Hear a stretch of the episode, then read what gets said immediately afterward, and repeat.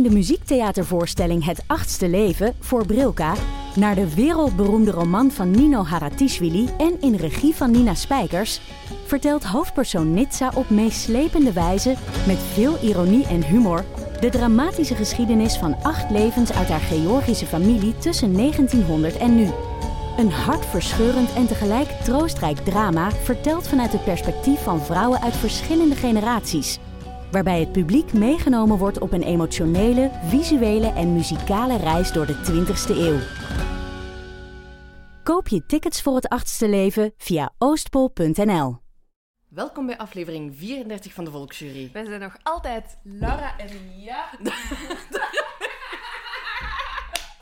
Ik heb net een liter water op de grond gegooid. Oh nee. I'll be back.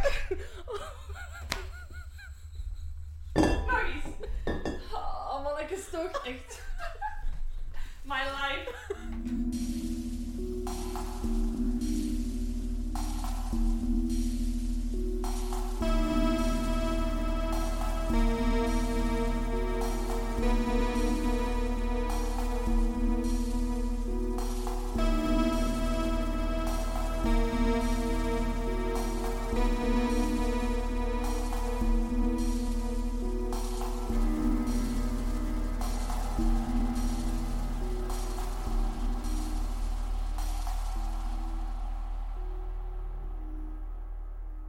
Goed, we gaan gewoon verder.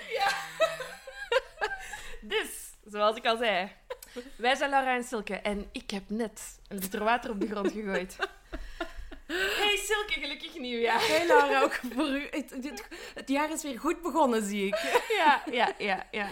En ook voor jullie natuurlijk een gelukkig nieuwjaar Ja. allemaal. Hopelijk hebben jullie het jaar ook goed ingezet. Mhm.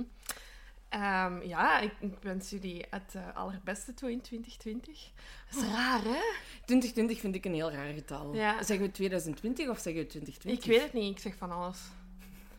Als ik, het- als ik het lees, Ja, dan lees ik 2020. ja ik ook. Maar, ik, Maar het klinkt ook zo plan 2020 of zo. Streefdoel 2020. Ja, het is, ja, zo, het is zo inderdaad. iets waar je naartoe aan het leven waart, zonder dat echt te doen. Of ja, ja, inderdaad. Want 2020 of, het- of het, het jaartal, dat is iets wat voor mij heel futuristisch klonk. Ja, ja, inderdaad. En nu zijn we er. Ja. Ja, en wij zijn er ook nog steeds. ja En jullie ook. En Ja. jullie worden, we, zijn, we zijn nog steeds heel erg hard aan het, eh, aan het groeien. ja, Wat echt super tof is. ja. Eh, en ook super bedankt voor alle reacties op onze eh Dutroux-reeks. ja. Het was heel tof om, om te lezen hoe jullie daar ook ja, weer nieuwe dingen uit hebben geleerd. Of jullie eigen ervaringen Ja. hebben gedeeld met ons.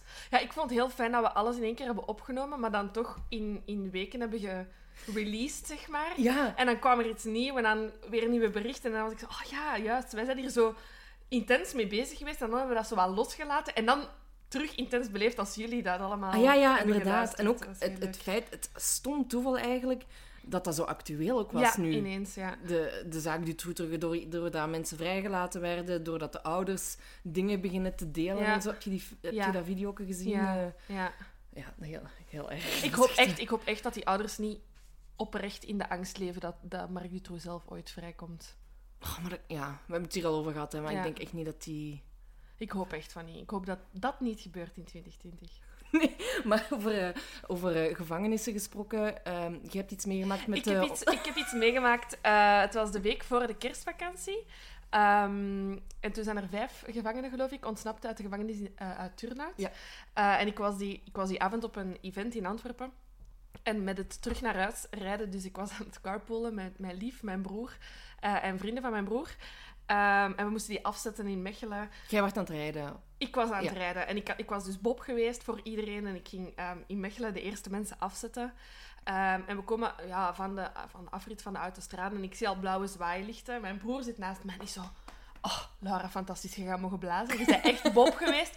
Maar ja, snap je? Ik, ik, Ja. ik, ik ben echt... Als ik, als ik met de auto rijd, ik drink niet. Dus Ja, en ik ben ja. ook nog nooit... Ik heb nog nooit... Ik heb één keer moeten blazen in mijn leven. Dus ik, Ik nog van- nooit. ik dacht echt van, oké, nice, ik ga een sleutelanger krijgen. Ik ga... We doen het gewoon voor de sleutelhanger. My time to shine. Hè? En ik ben nogal expressief en mijn broer ook. Wij lijken nogal op elkaar. Dus wij doen al echt al van veel te ver onze ramen naar beneden. Mijn broer het licht aan van voor in de auto en naar mij aan het wijzen. Ze is Bob, ze is Nee. En ik ook zo, ja, mag ik blazen? En ik, ik, denk, het, ik, ik had het al moeten zien dat het geen lokale politie was. Het was de federale Ja. politie. En die stonden daar met zaklampen in alle auto's te schijnen. En, en ik weet niet... we waren allemaal zo naïef aan het roepen van ja, we mogen blazen. Ehm, en dan hebben ze ons aan de kant En gezet. dan zo denken van... De politie zal dan toen toch gedacht hebben... Volgens mij is iedereen dronken in die Ja, wagen. ik, dacht, ik, ik was ook al zo van, oh nee, en als die dan eerst van, want je hebt van die tests, dat je in de auto het alcoholpercentage met ik zo shit, en dat, dat gaat er nog een gedoe zijn, maar ik heb echt niet gedronken. Enfin, die politie schijnt met zijn zaklamp binnen en ik zo, ik ben Bob, mag ik blazen? En die zo, juffrouwke. Daarvoor, Echt? Ja, ja, ja, daarvoor zijn wij hier niet. En mijn broer was dan zo, "Eh, waarom dan wel? Maar we zagen al aan, ja, dat Ja, gezicht ja, van die politie, die waren echt van, stop de discussie. Die keken in de auto, niet wat ze zochten. En dan hoorden we op het radionieuws dat ze op zoek waren naar die Oh ontsnapte God. gevangenen uit Turnhout. en ik voelde mij zo dom. Ja, maar ik snap wel in uw... Ja, als je dan al... Ja, Maar ja, het zijn bijna de feestdagen. Je weet dat die Bob-campagnes bezig zijn. En, en ja, Weet je dat ze nog steeds één persoon niet gevat ze hebben? zoeken nog altijd één iemand. Straf. En Maar goed, ze zaten al niet in uw wagen. Ze zaten niet in mijn wagen. En ik was, ik was, ehm, want ik was er dan thuis direct over aan het opzoeken, over de ontsnapping. Ehm, en ik, ik, we waren er in de, in de wagen ook nog over bezig dat ehm, er een paar jaar geleden in Turnhout ook een ontsnapping was geweest met een helikopter. Ah, ja, ja, ja. En dit is dus, dus de broer van Ja. de man die is ontsnapt.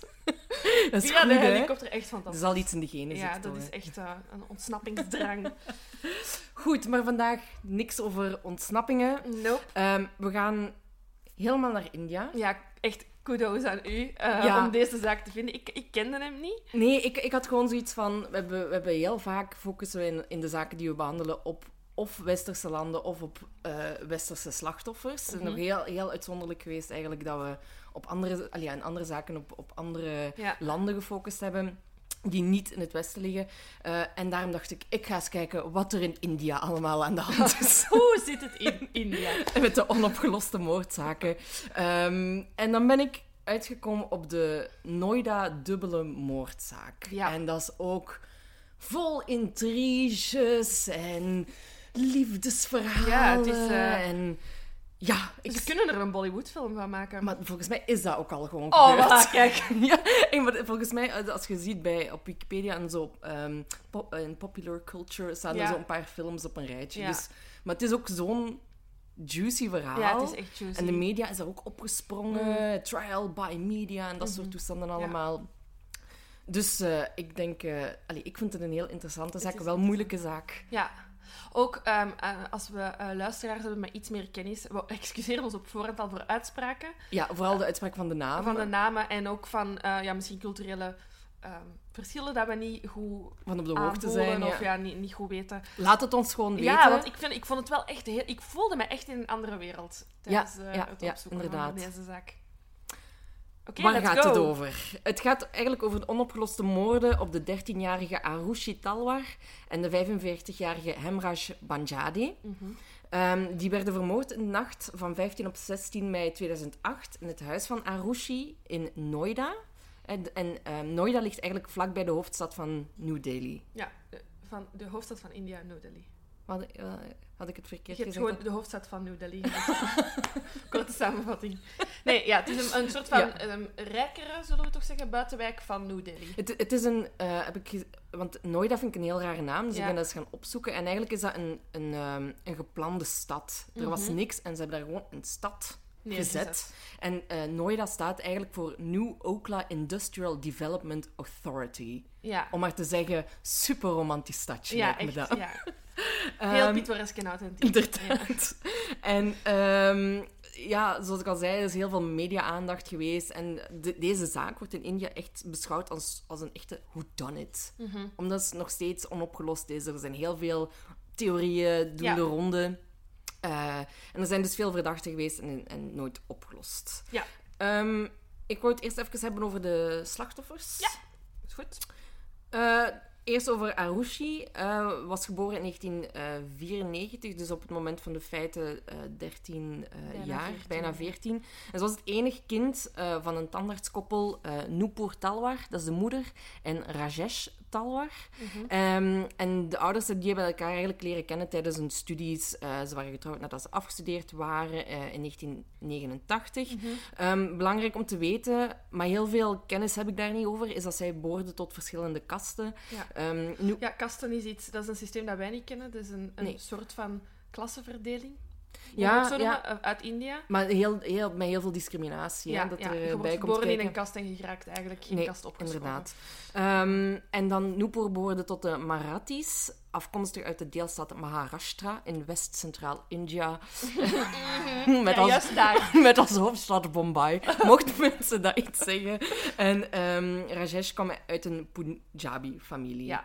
Ehm, en Arushi die deed het eigenlijk heel goed op school. Iedereen hield van haar. Had eigenlijk Ja. een heel goede band ook met haar ouders en haar grootouders. Ze wou kinderarts worden.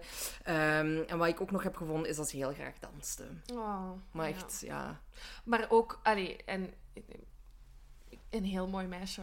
Ja. Heel mooi. In, in, in Indische vrouwen, dan denk ik altijd direct aan, aan, aan, aan ehm, Aladdin en, en ook ja, de Bollywoodfilms die dan tot bij ons geraakt Ja. En het is, ook echt, het is ook echt een heel mooi meisje. Ja, inderdaad. Ehm, dus ja, super pijnlijk weer al. Ja, ja, sowieso. Want ehm, dan, er is ook nog Hemraj Banjari. En hij wordt eigenlijk een beetje beschouwd als het vergeten slachtoffer Ja. in heel deze zaak. Ja. Omdat, oké, tuurlijk... bij Arushi, dat is, een, dat is nog een kind, hè. Tuurlijk gaat alle focus daar naartoe. Ehm, maar ja, de familie van Hemraj, die is zo wel van, ja... eh, ja, waarom vergeten we hem Ja. eigenlijk? Ehm, hij komt uit Nepal. Ja. En ehm, hij werkte als kok en als bediende eh, voor de familie van Arushi. En eh, hij had ook nog een vrouw, Kumkala, en een zoon, Prajwal. Ja, maar die woonde nog in Nepal. Die woonden nog in Nepal, inderdaad. Ze waren zeer arm en hem Arash stuurde geld naar zijn familie. Wat ik, ik heb dat gelezen in een interview, zodat ze een stal konden bouwen en een buffalo konden kopen. Ja, dat Dus- is echt... eh, Want dat is... Allee, we hadden het er net ehm, voor de opnames eh, kort over. ehm, heel veel mensen van Nepal trekken naar India om, om, om daar... Niet per se alleen uit Nepal, denk Nee, ik, hè, ja. maar ja. Ja, of inderdaad van overal uit India en dan ja, Nepal grenst aan India. Mm. naar, naar grote steden om daar te werken. Ehm, en ja, misschien ook belangrijk om te zeggen dat ehm Hemrash niet de enige bediende is Nee. van de familie ehm Talwar. Dus ik ga ervan uit dat, dat, ja, dat ze het best, allee, financieel best wel goed hadden. Eh, ze hadden ver- verschillende ehm, bedienden in dienst. Ehm, en we, we hebben al gezegd dat ze tandartsen zijn, maar ze zijn echt ook hoofd van de, van de tandartsafdeling Ja. eh, van een kliniek. Ehm, Ik geloof dat, dat Rajesh zijn eigen praktijk heeft. ook. Dus Ah ze, ja, ook. Ze, ze hebben bij, ze, ze zijn beide hoofd van de tandartsafdeling samen met een bevriend koppel. die ook tandartsen zijn. En eh, bijvoorbeeld, Rajesh geeft ook les aan, aan geneeskundestudenten. Ehm, dus ja, dit is wel een, een goed gestelde familie, laten we Ja, zo absoluut. De feiten. De feiten. Ehm, waar wilt je beginnen? Eh Ja. Vijftiende s'avonds? Eh nee. Nee. S ochtends. Jij wilt ochtends. 16, Oké. De 16 Oké. dus als, als... Dat, dat gaat voor mij. Dus, ja, 16 mei 2008 is een vrijdag. En ehm, ja, ik, de, hoe spreekt je haar naam uit? De, eh, Barty. Barty, oké. Barty Mandal, 35 jaar, is eh, de huismeid. Of Ja. één van het personeel Die is eigenlijk. daar van net de- begonnen ja, eigenlijk. Die, ja. die werkt er amper zes dagen. Hè. Eh, belt ehm, rond 6 uur s ochtends ehm, aan de deurbel van het appartement van de familie. Ehm, normaal gezien doet Hemrash altijd de deur open voor al het personeel en alle gasten die binnenkomen. Mhm, mhm. Eh, dus ze belt aan om 6 uur. Geen Niks. reactie. Oké, ze belt nog eens. Geen reactie. Ze probeert te duwen aan de eerste deur. Het is, het is een appartement dat, ehm, waarvoor dat je drie deuren binnen moet voordat je Ja. effectief in het... Dus je hebt een soort van buitendeur, dan een eh, ijzer, ijzeren zo hek eigenlijk, als Mhm. afsluiting, en dan echt de voordeur. Ja. Dus ze duwt aan die eerste deur, maar ze krijgt die niet open. Die is precies... Allee, of ze denkt dat die op slot is. En ze belt, blijft bellen. En uiteindelijk doet, ehm, verschijnt dus de mama van het gezin. Nupur, ehm, Op het balkon. op het balkon Ja. van boven. En die lijkt net wakker en, en, en zegt van, eh, wat is er? Oh, Raakt je niet binnen? Raakt ze niet binnen? Waar- ja, Waar is Hemrash? Inderdaad. Ehm, en, en dus... ehm Bar... Barty. Barty ehm, ja, roept ook van, ja nee, ik denk dat de deur toe is. En, Laat mij gewoon laat binnen. mij alsjeblieft. gewoon binnen. En Noepoer zegt, ah ja, eh, misschien is... Misschien is hij net melk gaan halen en Ja. hij zal de deur op slot hebben gedaan. Maar wacht even. Wacht gewoon. even. Wacht Ja. even totdat hij terugkomt dat jullie samen binnen kunnen. Dus Bart heeft zoiets van, nee, Nee, ik wil- gooi nu die sleutels naar beneden. Ja. Dus die roept van, ja, kunt je de sleutels gooien? Ehm, want, allee, ik ga hier niet blijven wachten. En Noepoor zegt, ja, ik zal de sleutels gaan halen, maar probeer toch nog eens te duwen aan die deur. Misschien dat je toch nog binnen Ja. maar ik zal al de sleutels, ik, ik zal u de sleutels gooien. Dus ze gooit die sleutels naar Bartie. eh, en Bartie probeert, zoals Noepoor haar heeft gevraagd, om toch nog eens te duwen Mhm. aan die deur. En die deur gaat nu ineens wel open. Ah, ja. Het leek of dat die goed vast was, in het slot geklikt, maar ze heeft die dan toch terug open ehm, gekregen. Ehm, en dan komt dus Bartie binnen en zij treft Noepoer eh, en de vader van de familie, Rajesh. Rajesh. Oh, ja, die namen. We gaan er echt nog Noepoer en. Rajesh, ehm, eh, ja, een beetje hysterisch eigenlijk, Ja. aan in de kamer van hun dochter. En, en, en Rajesh die zegt eigenlijk meteen: kijk wat Hemrash Ja, gedaan heeft. ja, ja. Dus de, de, an- het andere slachtoffer in dit verhaal. In dit verhaal waar die op dat moment gewoon zogezegd melk aan het kopen was. Inderdaad. Ehm, en ja, dus was ziet Barty. Barty ziet eh, het lichaam ehm, Van Arushi. van Harushi op, de, ehm, eh, op het bed liggen. Ja. Eh, op haar ho- het hoofd is afgedekt en er ligt ook een laken over haar. Ja, hoe ik het heb gelezen, dus eh, lag ze in een plas bloed, lag er Ja. een soort van flanellen deken Ja. over haar. Ja. Ehm, en haar schooltas Mhm. lag over haar hoofd. hoofd. Haar hoofd was bedekt. En ja. dan, ehm, er zat bloed op het kussen, het bed, de muren, de vloer en de voorkant van haar deur. Ja. Maar er was geen bloed op, op speelgoed, op andere spulletjes. Maar er waren geen spatjes eigenlijk. Nee, inderdaad. Ehm, en eh, ook op de schooltas zat in principe geen bloed. En eh, op het kussen dat op, op, aan het voeteinde lag, was ook geen bloed. Nee. Wat raar is, want die zijn wel allemaal in de buurt van waar dat er bloed eigenlijk op had Ja, moeten komen. ofwel is het lichaam daar geplaatst, ofwel zijn die dingen achteraf, Achteraf. op het bed Ja, geplaatst. Inderdaad. Ehm, En, en de, de lakens waren ook netjes trouwens. ja, hè? het Dus- was mooi opgedekt. Ja, wat ook raar is als je weet dat dat, dat s'nachts gebeurt. Dus Ja. want je denkt dat, dat zij gewoon aan het slapen is. Dus ze ligt eigenlijk op de, op de lakens. Ja, ja. Ehm, ja Bartie gaat de buren verwittigen en wil nog eerst de hulp gaan halen. Ehm, maar ja, blijkt al snel veel te laat, want het, lichaam is Ja, ja, ja. eigenlijk... allee, achteraf is gebleken dat ze tussen 12 uur s'nachts en 1 uur s'nachts moet zijn Vermoord. Dus eh, ja, dat haalt niet veel uit. Noepoor verklaart later aan de politie dat zij eigenlijk direct nadat ze het lichaam heeft gevonden, nog heeft gebeld naar de gsm van Hemrash om te vragen waar hij was. Want dus hij, Hemrash is dus die, eh, de persoon, het tweede slachtoffer, Ja. die nu nog vermist is, die woont in Ja. eh, bij de familie. En hij is dus ook niet op zijn kamer en hij is onvindbaar. Zij belt naar zijn telefoon, die gaat twee seconden over. Dan wordt er gede gedecrocheerd, wil ik zeggen. Wordt er ingehaakt. Dat is even meer mooi dialect.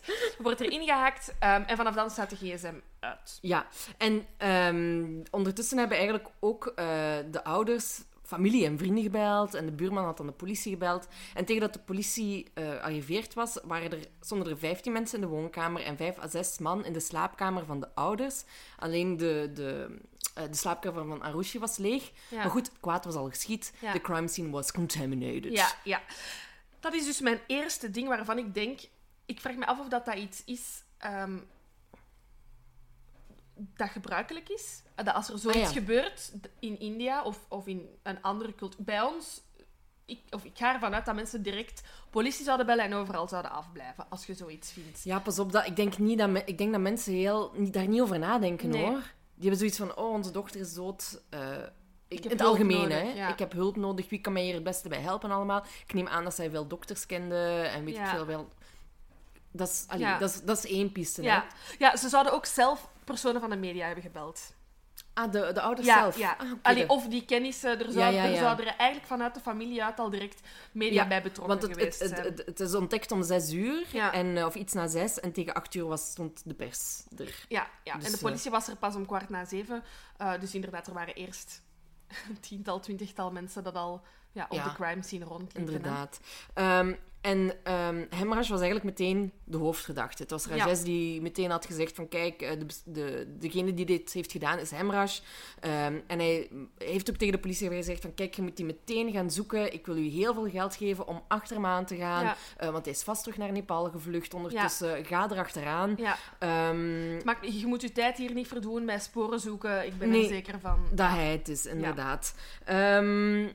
En de theorie die Rajesh had, is Mhm. eigenlijk dat, of de politie op dat moment had, was dat hij te veel whisky had gedronken. Want er, Ja. er stond een bebloede fles in de woonkamer, Ja. whiskyfles.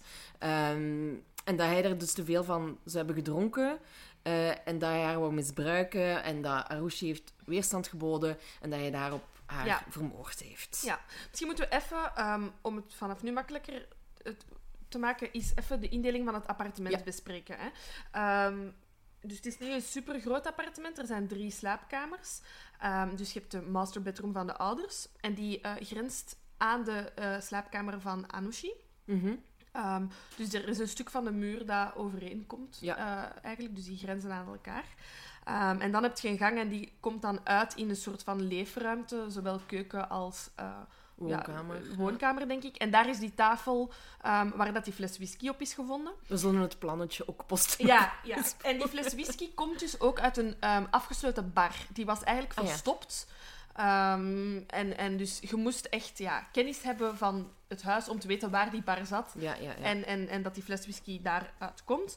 En dan heb je vanuit die eh, leefruimte een deur naar een derde kamer. En dat is de kamer van Hemraj. Maar je kunt die kamer ook eh, betreden van, eh, uit van buiten het appartement. Dus tussen die drie deuren waar we daar straks eh, van spraken, Ja. is er ook een ingang naar zijn kamer. Dus er kunnen ook mensen van buitenaf, zonder dat die in het appartement binnen moeten, de in kamer zijn van kamer, binnenkomen. binnen. Maar dus ook via die kamer eigenlijk Het twee voordeuren eh, uitsluiten. Want Ja, je ja, moet maar door één voordeur om in Hemraj's kamer te gaan en drie voordeuren om in het appartement binnen te gaan. Dan denk je dat je veilig zit, hè? Maar ja, nee, dus hè. Ehm, Ja, en dan, dan gaat de zoektocht verder naar eh Hemraj, hè? ja, inderdaad. Ehm, nu, ik wou nog eerst misschien iets zeggen over de autopsie van Arushi. Ja. Want dat, dat gebeurt eigenlijk nog eerst. ja, dus dat is ook iets wat ik denk dat ehm, eigen is aan de Indische cultuur.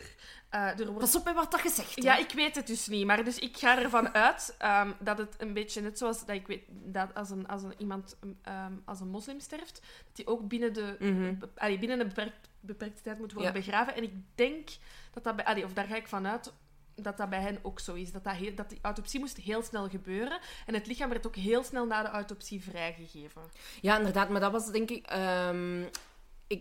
Ik denk ook omdat dat lichaam al heel erg snel aan het eh, ontbinden was. Dat Maar dat na ook- één dag?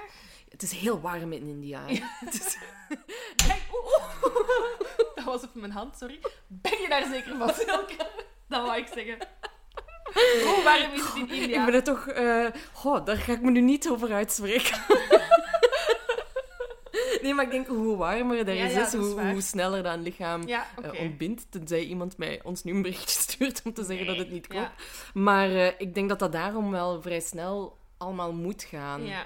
Maar ja, bon, als je denkt in een, in een, eh, waar dat de autopsie uitgevoerd wordt, kunnen ze die lichamen ook gewoon bewaren. We waren toch, hè?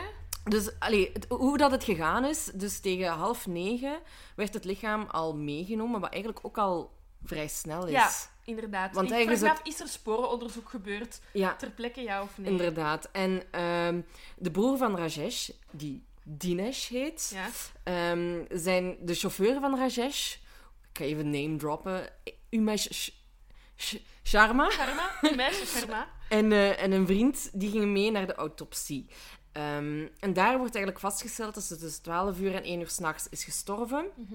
Dat ze met een stomp voorwerp is aangevallen en dat heeft een soort van U-achtig litteken eh, achtergelaten. Mhm. eh, en dat daarna haar keel is doorgesneden. Eh, dokters hebben geen tekenen van seksueel geweld vastgesteld. Maar de dokter stelde wel een witte afscheiding vast Ja, in haar vagina. in haar, in haar vagina. Ehm, en dat werd onderzocht, maar er werd geen sperma in teruggevonden. Maar ja, afscheiding is gewoon heel normaal. Heel natuurlijk, dus, ja. dus dat, dat- ik, Maar ja, seksualiteit is, dat is, dat, dat ligt daar heel gevoelig. ja, ja, ons slachtoffer is 14, of 13, 14 Ja. jaar. Wie weet is hij al seksueel actief, maar dat zal zeker niet ter sprake nee, nee, kunnen nee, komen. inderdaad. ehm, bij haar ouders. Ehm, en er zijn ook autopsievers... Allee, of er, er, is, er zijn ook politierapporten, niet per se autopsieverslagen, maar politierapporten, waarin dat wordt gesuggereerd dat haar eh, vagina was schoongemaakt. Ja, inderdaad. Ik vraag me af in hoe- hoeverre... allee, wat houdt dat in? Inderdaad. Hoe ziet je of Ja, Want eh, dat, eh, dat lijkt te suggereren van, ja, ze heeft seks gehad, er is iemand in haar klaargekomen, maar dat is allemaal leeggehaald. Maar zo gaat dat niet. Je kunt dat niet zomaar allemaal verwijderen. Nee, maar snap je, je kunt Ja, met een doekje iets wegvegen, maar ik bedoel, niet heel je vagina is leeg dan. Nee, nee, nee. Maar ook gewoon het feit dat ze, dat ze denken... "Hmm, witte afscheiding. Raar. Ja. Daar zal... va- Nee. Nee, ja. Dat is niet... Dat is niet... Dat is echt een menselijk... Vrouwelijk lichaam, vooral. ja. Maar goed, tot daar aan toe. Dat is eigenlijk het belangrijkste wat er op dat moment uitkomt bij Ja. die autopsie. En dat dus, ehm, dus nadat ze met een stomp voorwerp is geslagen op haar achterhoofd, eh, Ja. dat haar keel is Ja. overgesneden. Ah, ik dacht dat ik dat had gezegd. En met wat voor soort wapen dat het was? Een uh, koerkiemes. Misschien. Misschien. Ja, dus ehm, ze hebben een snee gevonden in haar, in haar nek. Nee, in haar hals eigenlijk. Ja. Ehm, waarvan dat er dus ofwel een kurkimes, wat dat dus een Nepalees mes is. Ja. Ehm, dit is echt zoiets dat je ook, eh, ook veel op Indische eh, kunst ziet. Het is zo- zo'n mes dat van bovenaf... Ja, zo. met een, Mm, van ja. ja, afgerond. Ehm, maar het kon ook een chirurgisch mes geweest zijn. Ja, ja, ja. Inderdaad. Dus het was gewoon... Het was heel scherp. Maar eh, het slachtoffer was zeker al buiten bewustzijn. Misschien zelfs al dood door die slag op het hoofd. Ja. Ehm, dus het oversnijden van de keel, ja, dat heeft ze toch niet bewust meegemaakt. Nee, inderdaad. En dan wordt ze eigenlijk gewoon meteen teruggebracht. Om, om één uur s middags Ja, wordt ze al terug naar huis gebracht. terug gaan worden opgehaald. En ja. wordt ze op een soort van een ijsbed gelegd in de woonkamer, Ja. wat, wat normaal zou zijn. Ehm, en dan tegen vier uur is ze naar het crematorium gebracht, ehm, omdat in de, in de hindoe-cultuur Ja. is het normaal dat eh, lichamen verbrand worden En dan in de... in de, in de Ganges. Ga- Ga- Ganges, ja, rivier, Ja. ehm, de uitvaart doen Gebeurt, eigenlijk ja. gebeurt. Ja. En die was eigenlijk al gepland voor de volgende ochtend. ja, Dus er zit echt letterlijk 24 uur tussen haar en overlijden. dat is snel als het over een moordzaak Ja. gaat. Dat vind ik... Ik vind dat heel snel, maar ik weet niet of het gebruikelijk is. Nee, dat weet ik ook niet. Ik weet ook niet, zo- zoals gezegd, inderdaad, bij moslims zit er inderdaad een, een bepaalde periode tussen dat het Mag en moet. ja, ja. moet. Eh, maar dus dat weet ik niet. Dus dat zou ik graag weten. Of dat het bewust zo snel is, of niet zo snel moest, of wel moest. Of, enfin, Of gewoon door de hitte, hè? Ja. Want in India is het warm. Oh. Eh, Ondertussen zijn we nog altijd op zoek. ja, maar ik wil eerst nog iets anders Ah, ja. zeggen. Ja. De matras. Ja. Ze hebben een... eh, een toch, hè? De matras. ja, ja, dat is iets belangrijk. En, eh, ze hebben eigenlijk een, een stukje uit die matras geknipt waar bloed op zat. Mhm. Een stukje. ehm, naar het for- forensisch lab voor onderzoek. Samen met haar kussens, lakens en kleren. Ehm, en Vikas Seti, dat is de, of Seti, de conciërge van het appartementsgebouw, Mhm. die heeft daarna eigenlijk geprobeerd om met drie anderen de matras te dumpen op het eh, terras, het dakterras Ja. eh, van het appartement. Maar dat was op slot, dus hebben ze gezegd, we dumpen de matras bij de buren voorlopig. Ja. Om op het dakterras te geraken moet je dus terug uit het appartement en heb je een trap die naar boven gaat. Eh, Ja. Maar dat is dus een deur Daar heb je die- een sleutel ja, voor daar heb nodig. je een sleutel voor nodig. En dan het dakterras is echt zo groot als het appartement zelf. Ja. En dan inderdaad, hemorrhage. Ja. Ehm, de- op een gegeven moment, of, eh, op, op, op 16 mei, die ochtend, hè, dat is gevonden, zien ze al dat er allee, een soort van bloedvlekken zitten op het, op het handvat van de terrasdeur. Ja. Maar de politie denkt, oh, het zijn roestvlekken, dat is eh, niet belangrijk. Nee. Ehm, maar daarna eh, wordt het toch, willen ze het toch onderzoeken, maar die terrasdeur zit nog steeds op slot. Een sleutel nodig. ehm, en ja, maar ze, ze, ze proberen eigenlijk niks. Niks, nee. Ehm, Dus er wordt gezegd dat ze één keer de sleutel aan de vader hebben gevraagd, maar ja, die mens, zijn hoofd staat er waarschijnlijk Ja. op dat moment niet naar, aangezien uw dochter net de keel is overgesneden. Ehm, en er was ook geen slotenmaker in en de er was geen... Ja, de- maar het lijkt me echt niet zo moeilijk om als politie zoiets te hebben van, mm, we moeten echt... Of we breken het gewoon Ja, open, hè. Who cares? ja. Breek dat gewoon open als, als je merkt dat daar bloed Ja, eh, dus die ligt. politie die loopt daar echt de hele ochtend rond in het appartement, doet onderzoek, zeggen ze. Maar ze hebben zoiets van, ja, dat, appartement, eh, dat dak, dakterras, we zien wel. We zien wel, We dat is voor later. Tot de volgende dag, inderdaad. Hè. 17 mei dan. Eindelijk beslissen ze van de terrasdeur. Nee, ze hebben die, die, hebben die matras daar nog gekregen, hè. Op dat dak. Ah, toch? De zestiende. Dus Ah. inderdaad, die deur was op slot. En ehm, dan uiteindelijk, ah, nadat eh, alle onderzoekers weg waren, zijn ze de sleutel gaan vragen. Ja. eh, aan de buurman, want die had een, eh, een extra sleutel. En Van ze- dakterras van Arushi, haar Ja, appartement. ja. Oké. En dan zijn ze die matras daar gaan opleggen Ah ja, ja. en terug naar beneden gekomen. En de volgende ochtend, de 17e, is de politie teruggekomen voor extra onderzoek. Ja, En hebben ze weer dat bloed aangetroffen op die... op de eh, handvat, op ja. de handvat. En dan is er zoiets van... Ah, maar misschien is dat bloed dan van die mensen die die matras Ah zijn ja, ja, gaan dat brengen. was het, ja. Maar dan hebben ze toch beslist van... Misschien Wat ook al onlogisch is, want die Ja. matras is inderdaad... Die, die lag pas nadat de politie weg was Ja. gegaan. Dus hoe kan het dan dat die, de bloed van de matras dan pas... Ja. Allee, daarvoor al op het Ja. handvat had gezeten. Ja.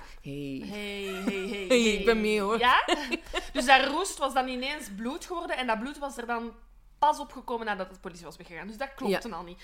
Dus uiteindelijk is, is de politie tot zijn zinnen gekomen en hebben ze die deur toch ingeslagen. Allee, Ja. toch eh, opengebroken. En tada! En wat vinden ze daar buiten een bebloede matras? Het lichaam van Hemraj. Voilà. Voilà, we zijn er. En wat blijkt, die had dezelfde verwondingen als Arushi. Ja. Dus met een stompvoorwerp geslagen op het hoofd en ook de keel overgesneden. En het zou wel eens heel warm kunnen zijn in India, want zijn lichaam was enorm, enorm, enorm eh, gehavend eh, door eh, ja, ontbinding. Ja. Want er iets, zoals gezegd, de 17e 's ochtends was er al gepland om de uitvaart te doen van de assen Van ehm, Arushi. van Anu- Arushi. Sorry. Maar ehm, Rajesh en Nupur worden vanuit hun eh, auto op weg naar de eh, rivier gebeld om te zeggen: ja, jullie moeten terugkomen, want we denken dat we, we denken dat we het lijk hebben gevonden. Ja, want ze, ze weten het is niet Ja, zeker dat hij het we is. zijn hè. niet zeker dat hij het is. Echt, sorry, maar dat, dat geloofde niet. Hè? Omdat hij zogenaamd al zodanig ontbonden is. Ja, voilà. Ja. Ehm, dus jullie moeten terugkomen om hem te identificeren. Nupur blijft in de auto zitten voor het appartement met de assen van haar dochter. Want ze denkt als ze die assen terug gaat brengen eh, naar dat huis, dat dat bad vibes zijn. Ja. Ehm, snap ik. Ehm, Ja, ja. En dus Rajesh gaat naar boven op het dakterras om dat lichaam te identificeren. Die kijkt en die zegt, "Mm, ik kan dat niet zeggen of dat hij dat is. En uiteindelijk moeten er twee vrienden Ja. naar dat dakterras ook komen om hem dan uiteindelijk te identificeren. En dan zijn ze dus eigenlijk de 17e rond de middag zeker het dat het zijn lichaam is. Ja, dus daar gaat de hoofdverdachte. Ja. Hè. Zou ik eerst nog wat water mogen? Ja, ik ga mijn best doen om dat niet op de grond te. Oh, we drinken vandaag geen kava, want we, allee, ik ben wat ziekjes. Maar goed, Ja, en... ehm, the show must go on. Hè. show must go on en New Year, New Me. Misschien, misschien nooit meer kava. Nee, dat is niet waar. Oh. Oh. Oh. Oh. How dare you, Oh, woman. dat heb ik nooit meer. Dat heb ik niet gezegd. Goed. Goed, dus we Ehm, zitten met twee lijken. Ja. En... Oei. Oh my god. We zijn precies super dronken. Ja. We zijn echt gewoon water aan het drinken. We zijn gewoon blij dat we na al die tijd terug mogen opnemen, denk ik. Oh, daar ging de microfoon. Oké. Kalmeer. Dus Kalmeer lijk- jezelf. Lijk op het dakterras en Arushi's lichaam ondertussen in de gang. Gangesh, Ja. maar lag in haar slaapkamer. Ja, dus dan komen we tot de, de theorieën in 2008. Ja. Want eh, wat ik ook al wil zeggen, deze zaak is eindeloos. Forever going on. Ja. Ja. Ehm, de ontdekking van Hemrush was eigenlijk een blamage voor de politie, uiteraard. Hè? Want ze hebben de hele tijd op hem gefocust. Er werden agenten overgeplaatst, eh, nieuwe agenten. ehm, en dan op 19 mei... eh, ja, zeggen ze eigenlijk dat Vishnu Sharma, de, de oude bediende van de Talwars, die eigenlijk ook was hij. Eh, ah nee, sorry, excuseer, vergeet het. Vishnu Sharma, oude bediende van de Talwars, eh, ook afkomstig uit Nepal trouwens, eh, wordt, bes- wordt beschouwd als beschuldigde omdat hij, het, het motief dat ze toen hadden, hij was tien jaar lang trouw geweest aan de Talwars. En telkens als hij op vakantie ging, dan zorgde hij dat er iemand hem kon vervangen. Een Ja. vriend of een ver familielid. Ja. Ehm, en dan, ehm, acht maanden voor de moord, is hij ook op, eh, op vakantie gegaan. Heeft Hemrash toen aangesteld. Ja. En toen hij terugkwam van vakantie, moest hij ook niet meer komen werken. Ja. Want, de, want de wouden, Rajesh, eh, wouden Hemrash houden. ja, ze vonden hem beter. Dus dan. ja, ik snap wel dat dat ergens wel als motief gezien kan worden. Want ja, Ja. die man heeft uw job ingepikt gewoon. Mhm. Ehm, en hij zou dan Hemrash vermoord hebben en Arushi was getuige. Ja. En daardoor zouden ze, zou hij ze dus alle twee vermoord hebben. Maar de politie heeft hem nooit echt kunnen linken aan die moorden. En by the way, hij bleek ook gewoon in Nepal te zijn de dag van de moorden. ja, voilà. Dus alibi. Alibi, inderdaad. voilà. En dan begeven ze zich op glad ijs, hè? Ja. Want het is een, eh, er, er wordt eigenlijk heel veel duidelijk. Ehm, allee, of er, er zijn heel veel dingen die opvallen aan de zaak. Ehm, zoals we ehm, al zeiden, eh, die fles whisky bijvoorbeeld, die stond op tafel. Die komt uit een afgesloten eh, bar. Ja. Dat je moet weten zijn. Ehm, er zijn drie voordeuren en er zijn immens veel sleutels en sloten in het huis. Eh, zo wordt er gezegd dat Arushi's slaapkamer elke dag op slot wordt gedaan. Ze kan die zelf langs Ja. binnenuit wel terug Openen, open ja. doen. Maar dus de mama Nupur doet, eh, voordat ze gaat slapen, de deu- slaapkamerdeur van haar dochter op slot. En ze neemt die sleutels altijd mee en legt die op haar nachtkastje. Dus hoe is die persoon, de moordenaar, binnengeraakt in haar slaapkamer als die slaapkamer altijd op slot gaat? Ehm, buiten de ehm Nupurs sleutels heeft Hemraj ook sleutels en die blijken ineens verdwenen te Mhm. zijn. Ja. Wie heeft die sleutels? Heeft hij die aan iemand gegeven? Heeft hij iemand binnengelaten? Heeft iemand die sleutels gepikt? Mhm. Enfin, de- heel veel begint eigenlijk te wijzen op het feit dat je wel heel veel kennis moet hebben van het, Het huis, appartement ja. om deze daden te hebben gepleegd. En dan Ja. denkt de politie, weet je wat, nu of nooit, onze hoofdverdachten zijn de ouders. Ja, we zijn er. We zijn er. Ehm, en, dat, en dat is op 21 mei. Dat, Ja. ze de, dat zowel de politie als de media eigenlijk de ouders beginnen te verdenken. Want je hebt één dat verhaal van die sleutels en de kennis van het appartement dat je moet hebben. Mhm. En zoals we al zeiden, de, de slaapkamers bevinden zich eigenlijk relatief dicht bij elkaar, op Ja. twee meter eigenlijk. En die ouders hebben verklaard dat ze niks gehoord hebben van wat dat daar gebeurd is. Wat voor heel veel mensen ongeloofwaardig is. Ja. Eh, en inderdaad, van die sleutels. En dan eh, Rajesh, Ra- Rajesh die Ja. heeft dan ook nog aan de politie gevraagd van hey, ga maar Hemraj zoeken nu, ik geef u geld. Ja. Ehm, en dat wordt eigenlijk door, door de media en ook door de politie beschouwd als een, af- als een afleidingsmanoeuvre. ja, inderdaad. En de moorden zouden dan ook nog eens gebeurd zijn met chirurgische precisie. Ja. Ehm, dus ja, tandartsen, het is niet dat, die, dat dat chirurgen zijn of wat dan ook, maar die hebben wel die, Maar die kunnen wel een handvastigheid. deftige, ja, en- en kunnen een deftige snee maken. Inderdaad. Ehm, en dan... tu, tu, tu, tu. Ah ja. Het feit dat Hemraj op het dakterras gevonden, dat kunnen ze ook eh, linken aan de, aan de ouders. Allee, dat is de theorie in ieder geval. Dat ze Hemraj vermoord hebben in de slaapkamer van Arushi. Dat ze die dan eh, naar het dakterras hebben gebracht, omdat ze dan zouden zeggen, we dumpen hem later wel. Ja. Maar ja, bon, de- de- ondertussen stonden er al 15 man in de woonkamer. De politie was op komst, media. Dus ze hebben geen mogelijkheid gehad, volgens de politie, om Zijn lichaam te het dumpen. lichaam te dumpen. Ehm, Maar daar is direct al een probleem, hè. zeg het eens. Ja, want dat was inderdaad een goede theorie. Van, ze hebben inderdaad eh, ze hebben die met een laken naar boven gedragen.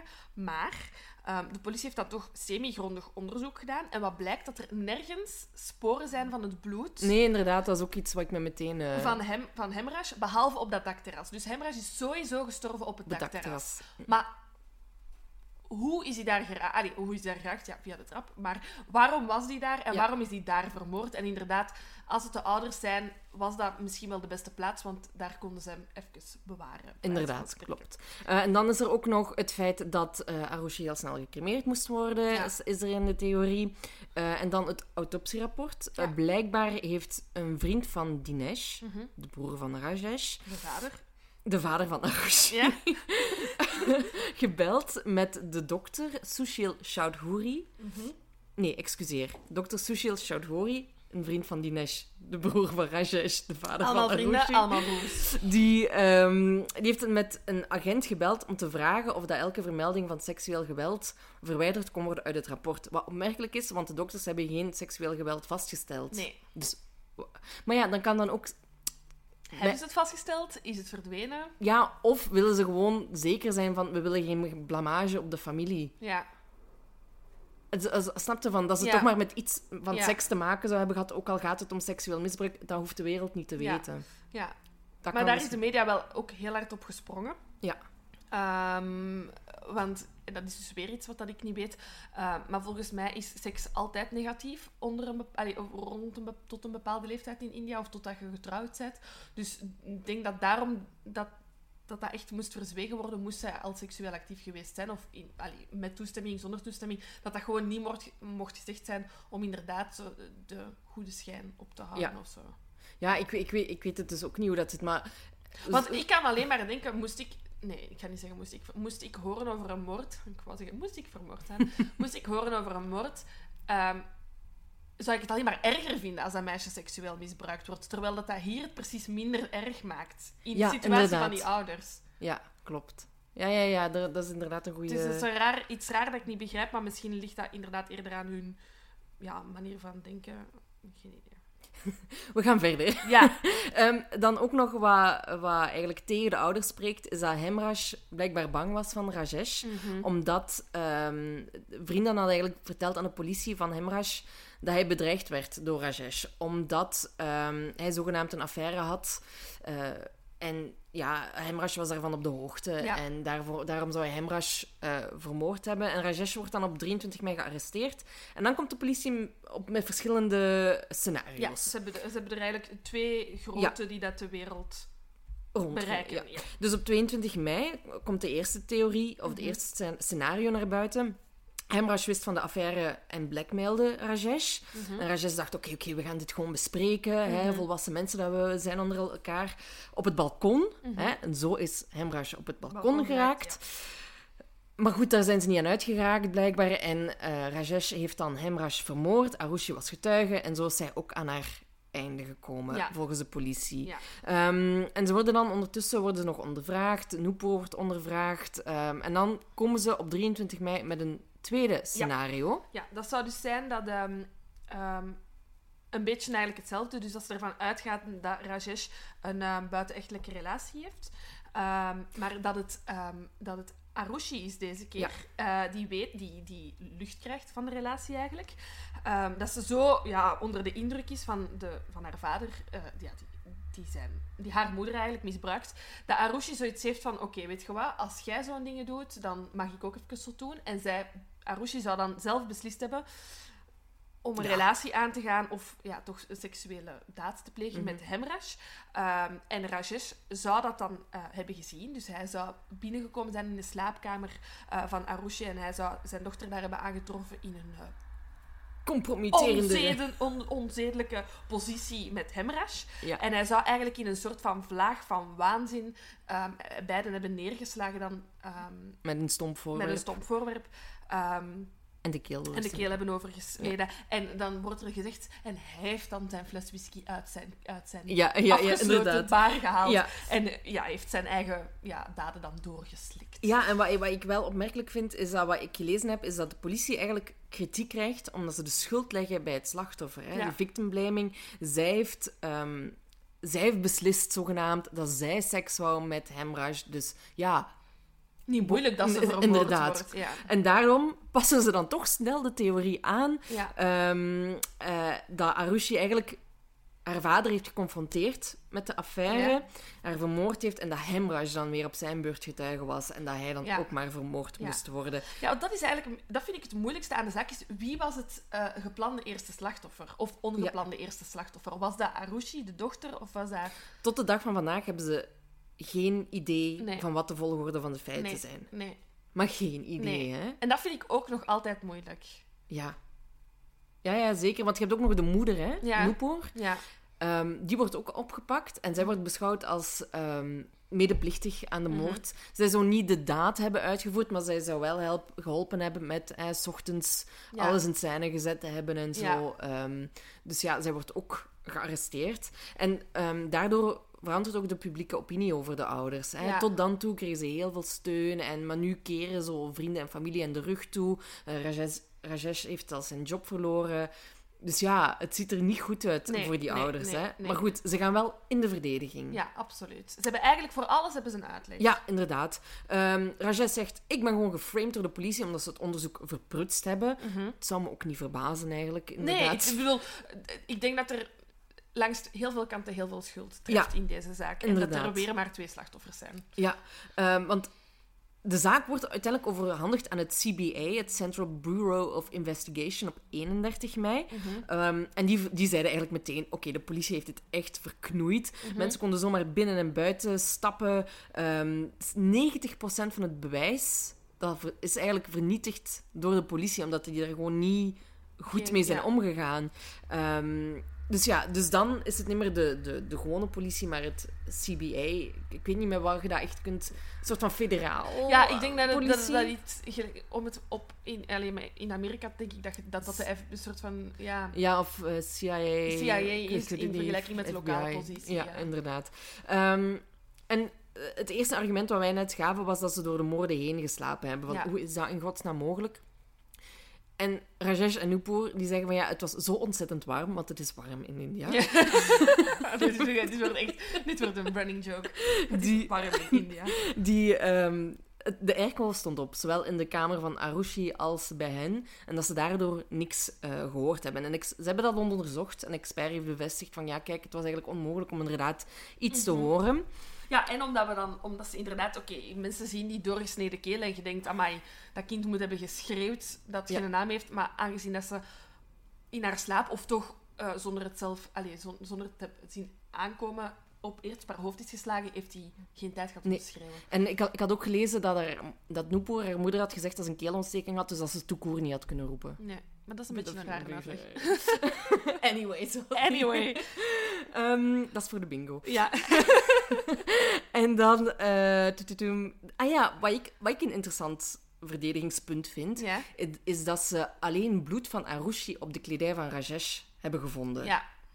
En het is ook... De, een van de bedienden heeft ook gezegd van, kijk... ehm, de, de kleren die, die hij aan had, hij, hij is daar 's ochtends mee opgestaan en hij had die ook nog aan nadat de politie er was en zo. Dus het is niet dat hij... eh, Zich is gaan omkleden. nee, want er zat sowieso bloed op, op, ehm, Ja. Op zijn kleren. Ja. Maar niet van Hemrash. Nee, nee, er wordt inderdaad gezegd dat, dat dus de chauffeur die hem s'avonds heeft afgezet, ehm, hem in een rode polo en een beige ehm, short heeft gezien, allee, of zo heeft afgezet, en dat hij die kleren 's ochtends aan had met bloed op, maar dat was dan enkel het bloed ehm, van zijn dochter. Van. Ehm, maar er wordt ook gezegd dat... eh, dus, want alle servants, allee, al het personeel is Mhm. ondervraagd geweest, dat een van die vrouwen op een bepaald moment in die ondervraging heeft gezegd ik, ver- ik, ik zeg ook maar wat dat ik moet zeggen. Ah, echt? Ja. Oeh. Maar dat is dan achteraf ook ja, gezegd van ja, is dat uit context getrokken? Ehm, is die echt iets opgelegd geweest om te zeggen of niet? Mhm. Dus was, Ja, maar ja, dat ja. wordt wel gezegd van ja, dus het blijft natuurlijk wel personeel van de familie. Ja, dat is die waar. Dat je ja, ja, ja, ondervraagt. ja. ja, en waar... waar allee, je hebt ook dat, dat hele seksuele element en met die Mhm. verschillende kasten en zo in India. Ehm, de ouders zeggen van, hè, het zou een, een, erevra- allee, een eremoord Ja. zijn. Hè, omdat ze, hè, ne- ehm, Hemrash komt, is arm en komt uit Nepal, zij Ja. is rijk. Ehm, en dat, ja, dat dat echt niet zou kunnen. Mhm. En dan zeggen de ouders eigenlijk van, kijk, een eerwraak of een eermoord zouden wij nooit, nooit, nooit, nooit doen. Nee, Want wij komen zelf uit twee verschillende kasten. We zijn liberaal opgevoed. Allee, dat, dat Dat- is dat is onmogelijk. Het heeft er niks ja. mee te maken.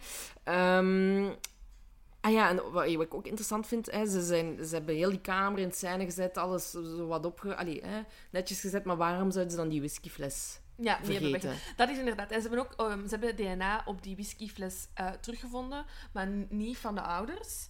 Ehm, en ook eh, niet van Hemrash. Eh, Ja. Dus er, is wel, er zijn wel vingerafdrukken gevonden op die whiskyfles, maar niet van de verdachte. Nee, maar wat, wat, wat CBA, CBA ook zegt, is dat er in totaal iets van 26 afdrukken waren genomen door de politie. Ja. En dat de politie dat zo slecht heeft gedaan, dat er maar twee vingerafdrukken eigenlijk bruikbaar waren. Oh. Dus ja, waar je niks aan hebt. En dan, allee, weet je, ondertussen loopt er al 15 man rond en zo, dus ja, who knows. Ja, wie heeft allemaal die whiskyfles al Inderdaad. vast gehad? Inderdaad. En ehm, dan over de crematie van Arushi, dat het allemaal zo snel is gegaan, Mhm. vind ik ook een interessant eh, verdedigingspunt. Eh Noeper heeft gezegd dat ze eigenlijk toestemming hadden om het, van de politie om het huis te poetsen, omdat ze alle bewijs zogenaamd verzameld Mhm. hadden. En dat ze het lichaam gewoon niet meer nodig hadden voor verdere analyse. Dus ja, het lichaam begon ook snel te ontbinden, want het is warm in India. Ja. ik, blijf, ik blijf hem echt kijken vinden. Zelfs is het zo totaal niet warm.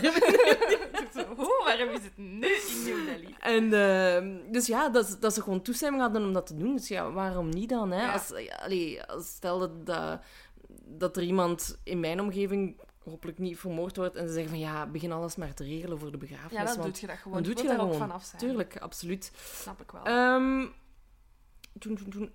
Ja, ik heb eigenlijk nog een beetje ehm, de, of de CBA, die dan eh, het onderzoek deftig, zogezegd, eh hebben gedaan. Die hebben nog van alles over eh, de, allee, de aanloop naar de 16e. Ehm, Ik had nog één dingetje Ja. van, eh, van Rajesh, Ja. waarom dat hij het niet, zogenaamd niet geweest Ja. kan zijn, is omdat ze een schoenafdruk gevonden hebben klopt. op het terras. En afhankelijk van of dat de, allee, de, de, de, de schoenmaat stond er in het Engels, en afhankelijk van of dat je in- naar de schoenmaat in de US kijkt of de UK, is Ja. dat vertaald in het Nederlands tussen maat 40 en maat 43. En Rajesh, zijn schoenmaat, was afhankelijk van de vertaling tussen maat 38 en 40. Ja. Dus dat klopt niet. Dat klopt niet, nee. Ja, Ik Dus- vind het ook zo... Ik, vind- ah, ja, in eerste instantie gaat je er wel van uit dat ouders hun kind niet vermoorden zonder enige aanleiding. Mhm. Maar Maar er wordt heel veel gespeculeerd in Ja. deze zaken. Zo van, oh ja, ze heeft seks gehad. Of, ja, terwijl er geen enkel bewijs van Nee. is. nee, absoluut niet. Maar geen enkel. Nee. Dus ehm, Ja, ik- jij wou over ja, de CBA. Ik, ik, wou, ik wou, de CBA heeft, heeft een soort van reconstructie gedaan van eh, de aanloop naar de feiten. Dus alles wat dat er is gebeurd voor de moord. eh, wat dat van belang zou kunnen zijn in het moordonderzoek. Ehm, dus 15 mei, de, avond, allee, de dag voor de, eh, de moord, eh, werkt Nupur, de mama, van 9 tot 1. Ze gaat Arushi eh, zelf ophalen smiddags van school. Ze eten samen. Um, Nupur gaat een tweede shift doen in de kliniek. En eh, Arushi is alleen thuis. Ehm, Rajesh en ehm Nupur komen s'avonds uh, beide rond 8 uur 30. eh, nee, wacht hè. Nupur komt rond 8 uur 30 thuis. Rajesh rond 9 uur 30. Ehm, en dan is op dat moment is um, Hemraj al bezig aan het avondeten. Ehm, en de chauffeur die dat um, Rajesh heeft afgezet, uh, bevestigt achteraf... Ja, ik heb gezien dat ze samen met drie aan het avondeten zijn begonnen. Dus ze hebben Ja. alle drie samen avond gegeten. Wat weten ze ook?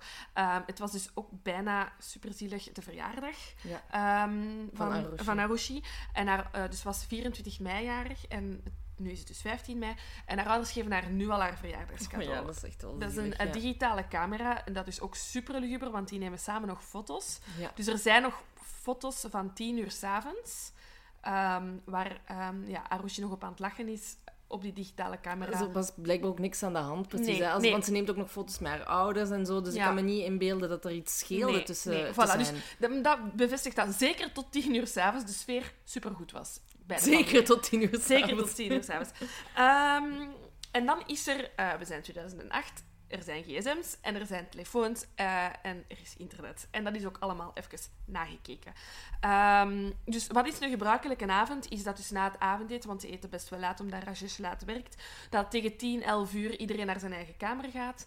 Ehm, en ja, het is een tienermeisje, wat doet hij? Die zit op haar gsm en Ja. die blijft zeker tot 12 uur meestal wakker sturen met vrienden, vriendinnen. Ja, heel veel, hè. Ja, eh, ehm, en er is een van de, haar vrienden, Anmol, en die stuurt daar om... eh, ehm, wacht, hè, die belt op de vaste lijn na 12 uur, Mhm. omdat die, haar had, die had geprobeerd om... ehm Roosje te bereiken op haar gsm, maar dat was niet gelukt. Ze had naar de vaste lijn gebeld, uh, maar dat, dat Dus- is niet opgenomen.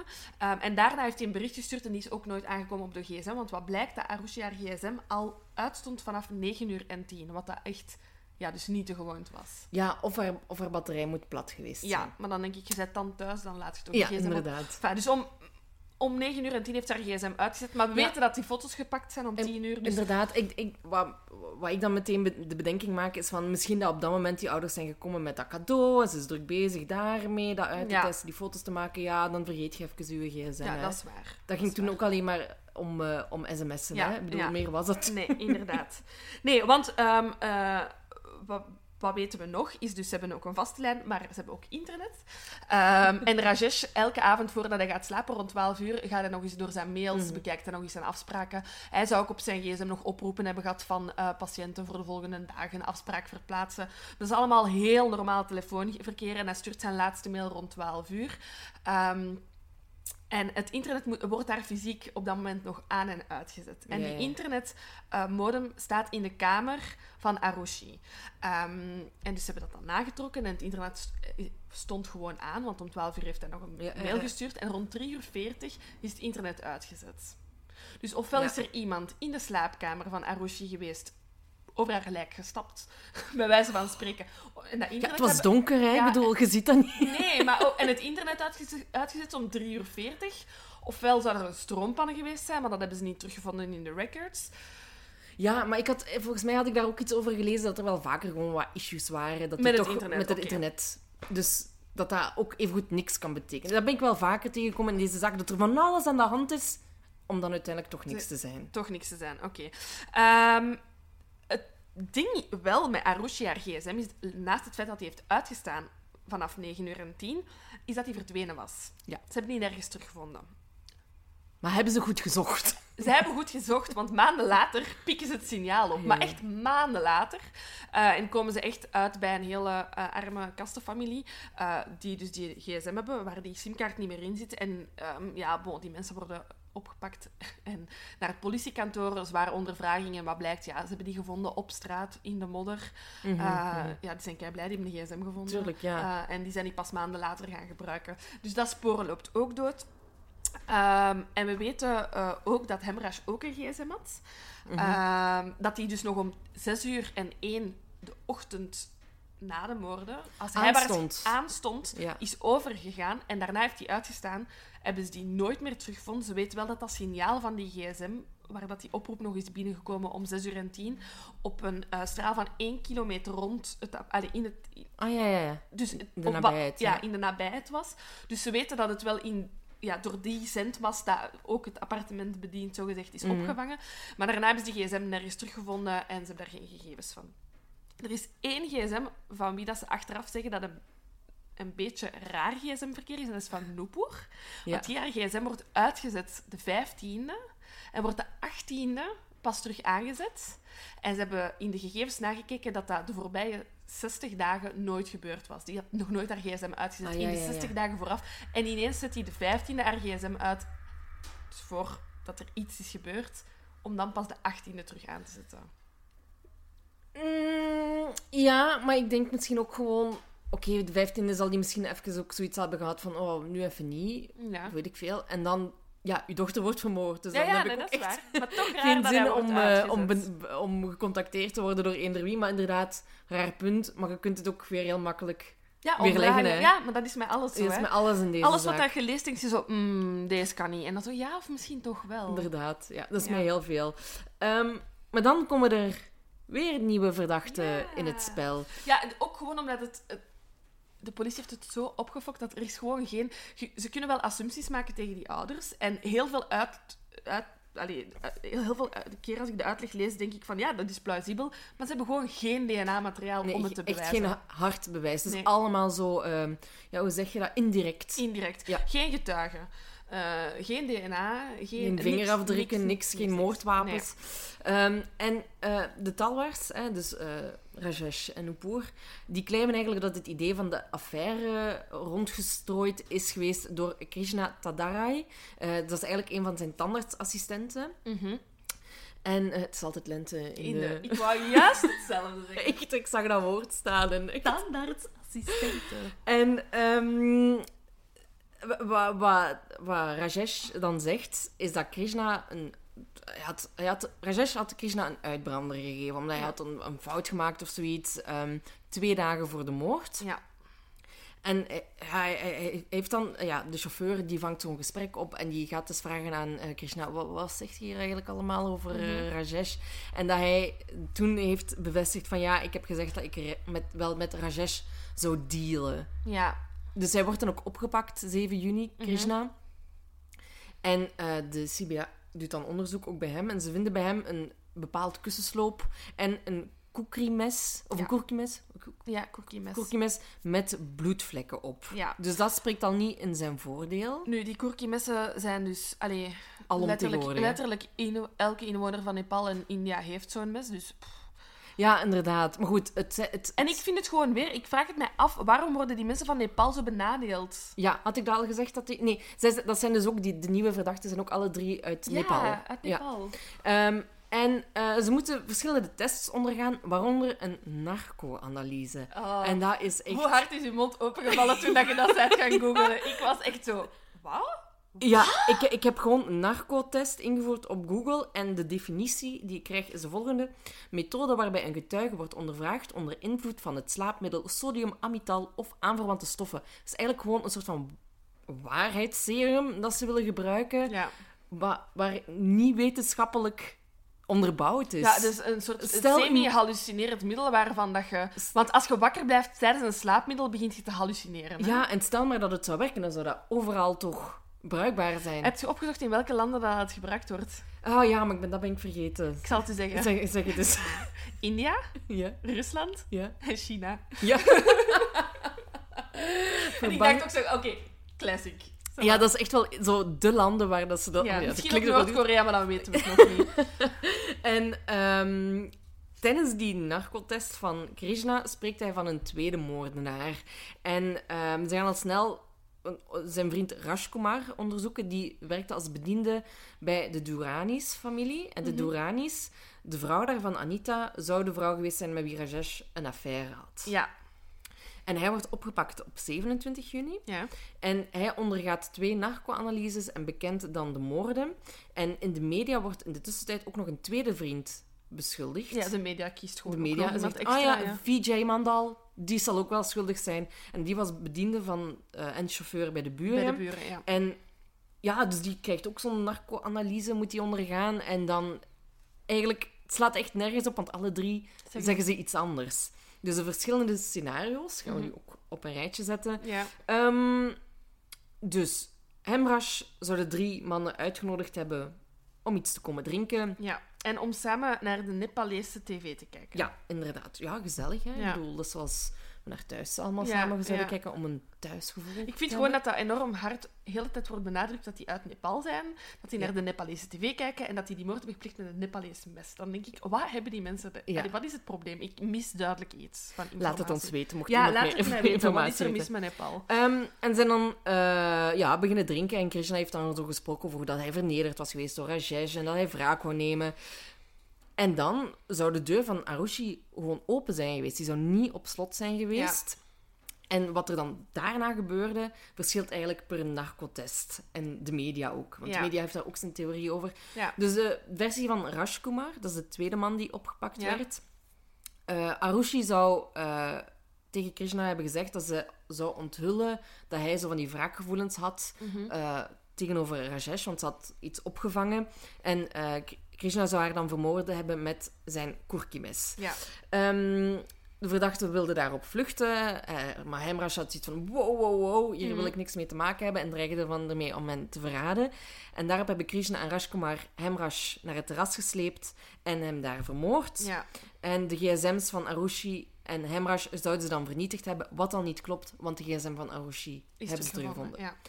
Ja. Als ook, ehm, ja, de airco stond op bij die ouders, maar in al deze scenario's zijn die ouders potdoof, hè? Ah ja, inderdaad, inderdaad. Ehm, en dan is er ook nog... eh, Krishna komt dan met drie versies. Ja, ze echt, ja. En ze lijken allemaal wel een beetje op elkaar, maar toch ook weer Maar niet. het is ook gewoon, je merkt duidelijk dat. Uiteraard weten die mensen iets van die zaak af, aangezien het elke dag in de media is geweest. Die hebben al en die, die kranten en die politieondervragingen. Dus ik vermoed dat dat, aangezien dat dat een soort van inderdaad slaapmiddel is, dat die gewoon een soort van reconstructie in hun hoofd maken onder invloed van alles wat ze al hebben gehoord of hebben gelezen. En daar komt dan een verhaal uit waar dat zij nou ineens ook zijn bij betrokken. Dus ik bedoel, de- hoe meer je die ondervraagt onder invloed van dat middel, hoe meer versies dat je Ah ja, gaat krijgen. inderdaad. Volgens mij gaan die Je gaat nooit hetzelfde Nee. krijgen. Nooit, nooit, nooit. Dus de eerste versie van Krishna is dat Rajkumar Aru- Arushi had willen aanranden. Arushi weigerde. Krishna vermoordde haar. En dan hebben Rajkumar en Krishna Hemrash vermoord omdat hij een getuige was. Mhm. De tweede versie van Krishna is dat Rajkumar en Vijay, dat is Ja. dus de derde persoon, Arushi eh, wilde verkrachten. Arushi bot weer weerstand. Vijay, Vi- Vijay wil ik altijd zeggen. Vijay. Vijay.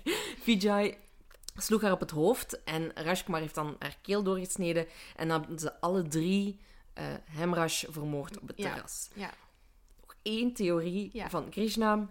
Weer, Rajkumar wou Arushi aanranden. Arushi bot opnieuw weerstand.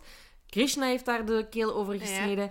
En Hemrash werd opnieuw bang en dat hij dreigde om het aan de ouders Ja. te vertellen. Mannen vermoorden hem. Ehm, en dat ze daarna nog hebben geprobeerd om de kamer van de ouders te betreden, maar die was op slot. En dat is het. Ja. Maar, dat is zo onsamenhangend. Het is onsamenhangend. Je hebt weer mensen uit lage kasten die ze bij de politie hebben gesleept, die dat ze onder invloed ondervragen. Ja, Ja. sorry, maar ik geloof erin. En ik blijf erbij. Als dit allemaal gebeurd is, of nog maar iets, dat kan niet. Die ouders hebben dat gehoord. Hè. Ik bedoel, als er ineens vier mannen in uw appartement rondlopen... Ja. De airco. Dat was kan warm, niet. hè? Maar dat, het, was, het is warm in India, maar niet zo warm dat je vier mannen je dochter niet hoort aanranden en Nee. dan elkaar allemaal vermoorden. Dat Nee, inderdaad, want dan zou ze op dat moment wel nog moeten geschreeuwd hebben. Hè? Ah Als ja, er opeens tuurlijk, drie, je drie, vier mannen in uw, Ja. in uw kamer staan. Ik denk dat je ervan uit moet gaan dat, dat en eh, dat hoop ik natuurlijk ook, maar dat Arushi niks heeft gemerkt van haar, Nee. van haar moord. Nee, ik hoop het ook inderdaad. En ik denk dat ook niet, want inderdaad, zelfs met Erko hoort je iemand roepen hoor. Dus ik denk dat dat geruisloos is gebeurd en dat dat niet drie mannen waren. Nee, nee, nee. Ehm, maar goed, ze zijn nog niet vrij. Wie wel wordt vrijgelaten ondertussen is Rajesh. Ja. Omdat er dus inderdaad geen bewijs was. En hij had 50 dagen ondertussen in de gevangenis gezeten. Ja. En ik denk dat Nupur ondertussen ook weer vrij was, maar daar vond ik niet meteen iets van nee, terug. nee. En dan de mannen, die hebben natuurlijk ook een verdediging. En die hebben een heel goede verdediging eigenlijk. Want één, ze hebben alle drie gewoon een alibi. Mhm. Ja, Ehm, Krishna was volgens zijn familie thuis. Vijay was volgens zijn werkgever en de buren van de Talwars in zijn garage iets aan het doen. Of woonde daar, Ja. ik weet het niet. Ehm, en Rajkumar was dan volgens zijn baas, eh, Anita, de vrouw met wie Rajesh een affaire zou gehad hebben, gewoon thuis. ja. En eh, je hebt ook, dat is een, dat is een appartementscomplex, daar lopen Mhm. veiligheidsagenten rond. ja, en die hebben die allemaal gezien. Niet gezien. Nee, maar ja, nee, ik wou zeggen, die hebben die, ja, nee, maar die hebben inderdaad, die hebben die allemaal niet, dat moet ik zeggen, die hebben die allemaal niet, die hebben die allemaal het alibi bevestigd van, die Ja, er inderdaad. geweest, ja. Nu, eh, side note bij dat van die veiligheidsagenten. Er zijn blijkbaar bepaalde blind spots aan het appartementscomplex, omdat die veiligheidsagenten rondlopen, Ja. volgens een bepaald stramien of zo. En soms ja, kan het dus zijn dat je alsnog kunt binnenglippen. Ja, oké, maar dan zijn we echt met Maar voorbedachte raden Inderdaad, het, ga- het gaat niet over, zodanig over binnenglippen, want volgens de theorie van de politie zou Hemrash de man hebben uitgenodigd Ja, om, te iets komen te drinken. Ja. En ze zijn gewoon niet gespot geweest. Dus het is niet dat die zo sneaky dan het appartement zouden zijn binnengedrongen. Nee. Ehm, die narcotests. ja. Vind- is, gewoon ongeloofwaardig. Mhm. Die kun- ze kunnen ook officieel niet als bewijs Maar, gebruikt maar dat worden. vraag ik mij dus af. Zijn die uitgevoerd door, de, door die CBI of niet? Ik denk door de CBI, want... Oké, want die- ik ging ervan uit dat dat zo, zo wat de redders waren van deze zaak, maar dat is dus niet als die... De redders van de ouders, Ja. in eerste instantie. Ja. Mag ik nog een beetje water, alsjeblieft? Die, ehm, en ze zeggen ook, tijdens dat ze die tests, of voordat ze die tests moesten doen, hebben ze, eh, zouden ze ook gefolterd geweest zijn door de politie Mhm. eh, om te bekennen. En er is, een, er is wel degelijk een video gelekt in 2015, Ja. dus veel, veel jaren later, ehm, waarop te zien is hoe Krishna echt zegt van kijk, ik heb dit echt niet gedaan, ehm, maar dat de politie hem toch vriendelijk vraagt Om te bekennen. om te bekennen. Ja. Maar ja, hè, vriendelijk tussen aanhalingstekens. Ehm, ze hebben ook geen vingerafdrukken gevonden van die mannen. eh, ze hebben... de- ah ja, dat kurkimes waar zo'n bloed Ja. op zat, bleek geen menselijk bloed te zijn. Zal, zal er waarschijnlijk een dier mee geslacht hebben Ja. of zo. Ja. Ehm, ze hebben er ook geen DNA op gevonden. Eh, dus ja, op 9 augustus 2008 zegt de CBI van ja, de zaak blijft onopgelost. Eh, maar Rajesh moet sowieso vrijgesproken Ja. worden. En uiteindelijk worden de drie mannen dan ook vrijgelaten in september, omdat ze geen bewijs hebben. Yes. Ehm, en, maar ze blijven wel echt claimen, die drie, dat ze echt gefolterd en mishandeld zijn eh, door de politie. Ehm, ja, en dat, dat, dat ze gewoon geframed zijn. Ook Ja. door, eh, door de... Ja, niet per se door de CBI, denk ik, maar door de, De taal- onderzoekers. de- ja. en de, en de taalwaars familie, ook, ja, ja. Maar dat is... Allee, ik, het- op, als de ouders het niet hebben gedaan, snap ik dat je wel nog altijd een soort van... da- Allee, je wilt iemand de schuld geven Ah, aan ja, ja, tuurlijk. dochter. Absoluut. Ehm, en dan is er het... eh, ja, in 2009 en 2010 wordt er een, nieuw, onderzoek. geopend. Ja. En er komt ook een nieuw CBI-team. Ja. Dus eh, dat is wel al in, in juli 2008 wordt er een nieuw eh, CBI-team ehm, aangesteld. En dat Ja. zou niks te maken hebben met hoe dat het onderzoek zou gelopen hebben bij, Nee. met Arushi. Maar die beginnen Ehm, gewoon echt nieuw Die beginnen onderzoek. opnieuw Ja. onderzoek. En dan worden ouders opnieuw verdacht. Ja, die komen terug naar boven. Ehm, en vooral uh, het nieuwe CBI-team uh, meent te weten wat het, het moordwapen is. Dat is het belangrijkste. Um, dat is eigenlijk... Dus, het nieuwe CBI-team komt eigenlijk altijd ook een beetje tot dezelfde conclusies. Dat ofwel omwille van een geheime relatie, ofwel om... Mm. Allee, de reden waarom dat, dat ze vermoord zijn, komt eigenlijk heel tijd terug. Maar dat nieuwe moordwapen is eigenlijk wel iets opmerkelijk. Want um, er wordt uh, gezegd van... Tja, uh, Rajesh, waart jij geen... Um, uh, hobby-golfer. Een amateurgolfer. amateurgolfer. Ja, ja, dat klopt, dat klopt, dat klopt. Ja, mogen wij u, mogen wij u, uw, golf, uw golfsticks ja. zien? En twee sticks die zouden um, kunnen matchen met de wonden. Niet exact, maar waarvan ze zeggen dat zou de mogelijk twee ja. opties zijn. Um, die worden teruggevonden ja, in zijn... Uh... Ja, hij geeft die gewoon toen aan de CBI. Hij, hij, hij, ja, hij heeft ook zoiets van, pak maar, hè. Ja, is is oké. Okay. Uh, maar die, er, twee van zijn ja, verzameling golfsticks, ik weet niet hoe dat, dat zit, um, matchen eigenlijk met die hoofdwonden. Ja, inderdaad. Dus we gaan er inderdaad vanuit dat het een, een golfclub is ja. geweest dat die u litteken, vormlitteken heeft ja. achtergelaten. En een expert zegt, hmm, twee clubs zijn wel heel goed schoongemaakt. Verdacht. Ja. En ja, Rajesh heeft gewoon zoiets ja, nee, ik heb die gewoon... Meer gebruikt. Meer ja. gebruikt en, en, meer proper gemaakt. En um, hij zegt ook, die, die clubs waren eigenlijk net voor de moord in de kamer van Hemrash geplaatst. Ja. ja. Um, en ja, dus... Het, het kan zijn dat iemand anders die gewoon heeft genomen, genomen om, ja. uh, om Arushi te vermoorden Ja. en Hemraj ook. En Rajesh zegt ook van, kijk, ik heb die clubs nooit verstopt. Ik ben zijn ondertussen verhuisd naar een ander huis. Ze zijn ondertussen een jaar verder. Mhm. Ik heb die clubs ook nog Ja. steeds. Als dat een moordwapen was geweest, ja, was ik wel slim genoeg geweest En om dat ze is, weg te dat doen. is hè. iets wat dat die ouders blijven hardmaken. En dat is het, het enige wat mij zo... eh, eh, mij er een beetje van overtuigt dat zij er niks mee te maken, is hun openheid. Over alles. Ook over, over dat dakterras. Allee, ja, ik weet niet. Ze blijven zo zeggen van, ja, maar nee, maar doe maar. Of die whiskyfles, we hadden dat wel verstopt. Of die clubs, ik had die wel verstopt of ik had dat wel weggesmeten. Of dat lijk, we waren daar wel van afgeraakt. Dus er, ze blijven zo open zijn. Ja, inderdaad. Het is, ja, ik vind... eh we zullen zelfs nog verder. Ja, ja, ja, sorry. Dat ik gewoon even Dat is goed, kwijt. dat is goed. Ehm, en dan wordt er een eindrapport opgesteld Ja. door de CBI op 29 december 2010. En Rajesh bleef de hoofdverdachte. Ja. En ehm, Krishna Rajkumar en Vi- Vijay... Vijay? Hi, I'm VJ. VJ. Vijay, ja. Vijay worden vrijgesproken, hè, omdat we al dus gezegd hadden, alibi-tests waren ongeloofwaardig, geen bewijs.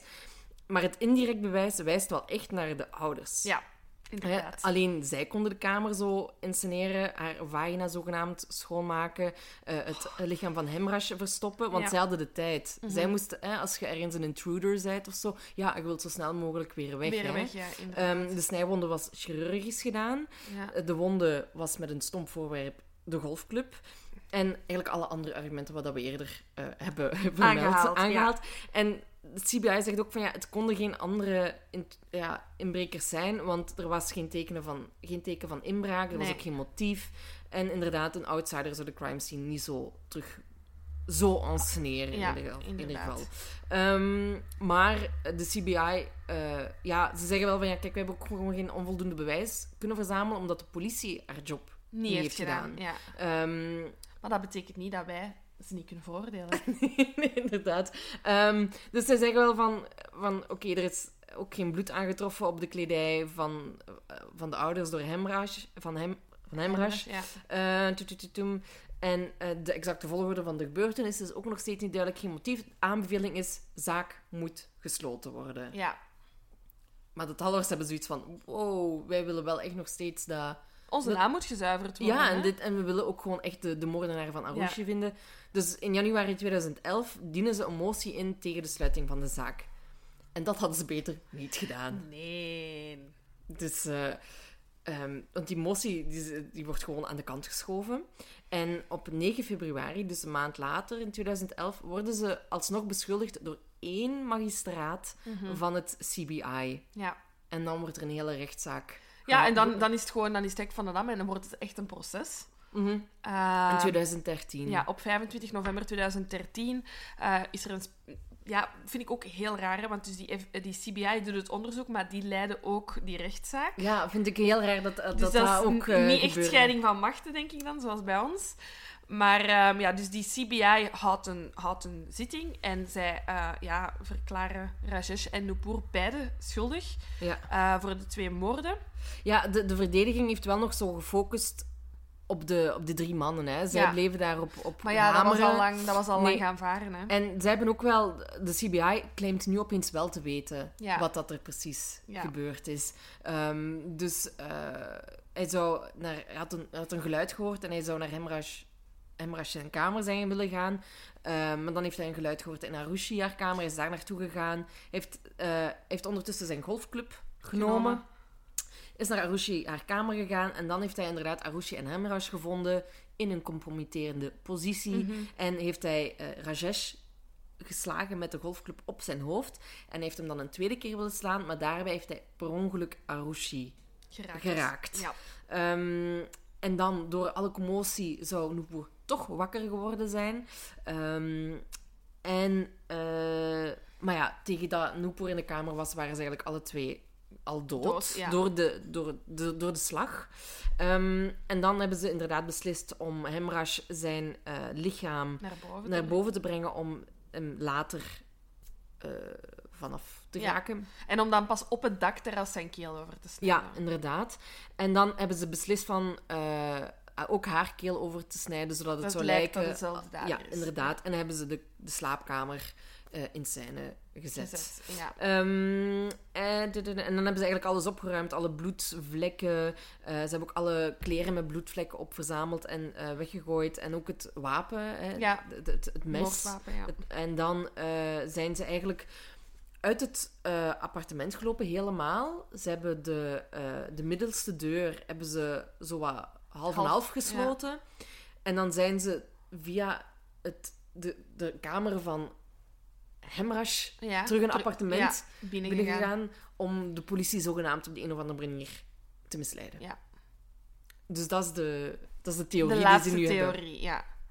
En ja, dikke pech voor de ouders, want ze worden, Ja. ze worden schuldig bevonden op 25 november 2013. Ehm, en eh, ze worden tot levenslang voor de dubbele moord eh, veroordeeld. Ja, en ook voor de vernietiging van be- bewijsmateriaal en misleiding. Ja, inderdaad. Ehm, ja, uiteraard heeft die Talbar familie zoiets van...